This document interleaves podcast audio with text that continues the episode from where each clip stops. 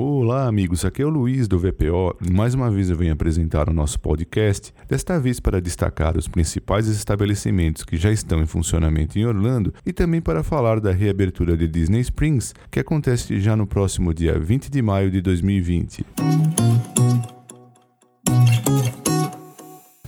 Para os amigos que gostam de compras, é bom destacar que logo no início de maio, o Florida Mall, o Orlando International Premium Outlets, o Orlando Vineland Premium Outlets e o Orlando Outlet Marketplace reabriram observando a primeira fase do plano de reabertura da Flórida, que permite que lojas de varejo funcionem com capacidade limitada. E para sua reabertura, uma nova política foi adotada, como limpeza aprimorada, sempre com foco em locais de alto tráfego, como áreas de alimentação banheiros, escadas rolantes, a utilização de máscaras de proteção, testes de temperatura nas entradas, estações de higienização das mãos, triagem preventiva da saúde dos funcionários, promoção e aplicação do distanciamento social por meio da imposição de limites de capacidade, sinais para fluxo de tráfego, marcadores de distância, dentre outros.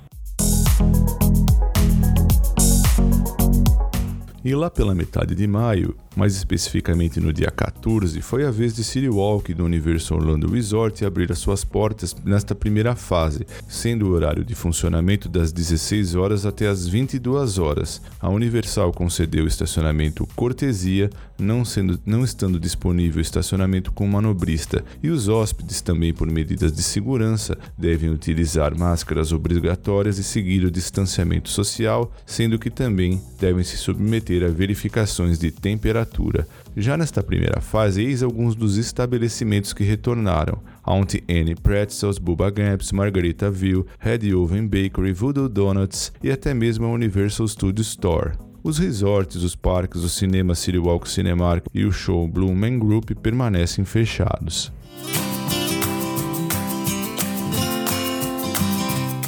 E agora, às vésperas da reabertura de Disney Springs, a Disney publicou uma série de modificações que serão implementadas em Disney Springs, seguindo as orientações governamentais, bem como determinações das autoridades de saúde, como o CDC, agências governamentais especializadas. E assim, com relação inicialmente a estacionamento e entradas, durante esta fase inicial, os visitantes serão direcionados ao estacionamento das garagens Orange e Lime. Todos os espaços de fora para estacionamento serão fechados. Também será reduzido o número de entradas para Disney Springs em quatro locais: as garagens Orange Lime, juntamente com a ponte de pedestres do, do Hotel Plaza Boulevard e o local de embarque e desembarque de veículos por aplicativos com relação agora a coberturas faciais. Todos os visitantes com 3 anos de idade ou mais, assim como os membros do elenco, funcionários participantes de operações de terceiros,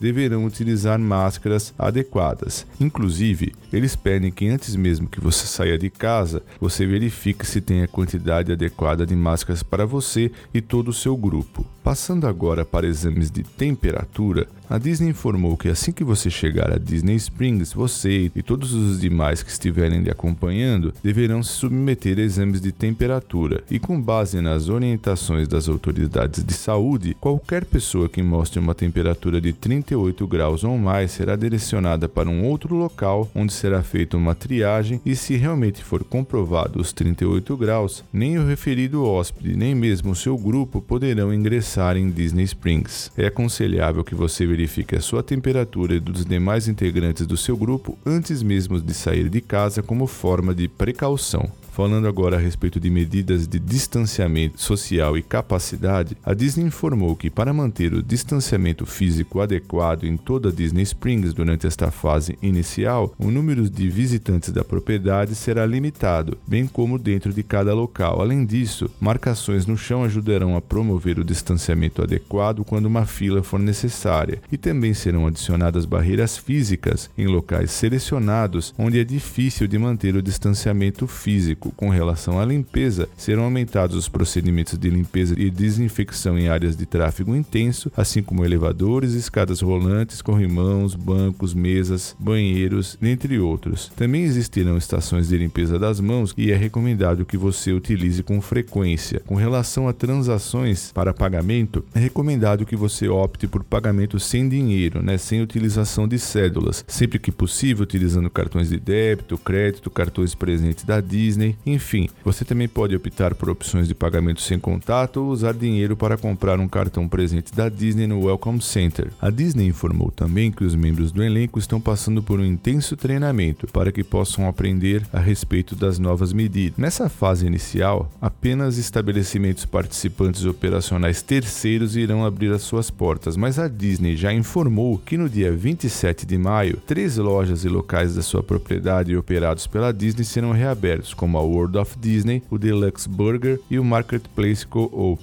Para que você possa consultar outros estabelecimentos que irão reabrir, visite a página disneysprings.com/reopening. E na data que eu estou gravando este podcast, ou seja, no dia 18 de maio, o governador Ron DeSantis acentuou que está sendo completada a primeira fase deste plano de reabertura em fases da Flórida. E assim, embora este passo, segundo ele, inclua o aumento da capacidade dos restaurantes, a abertura de outros estabelecimentos como academias, muitas questões remanescem, principalmente com relação aos parques temáticos e as principais atrações de todo o estado. Assim, ele fez um apelo que os parques submetam seus planos de reabertura, indicando inclusive possíveis datas, uma possível data que eles possam reabrir para operar com segurança.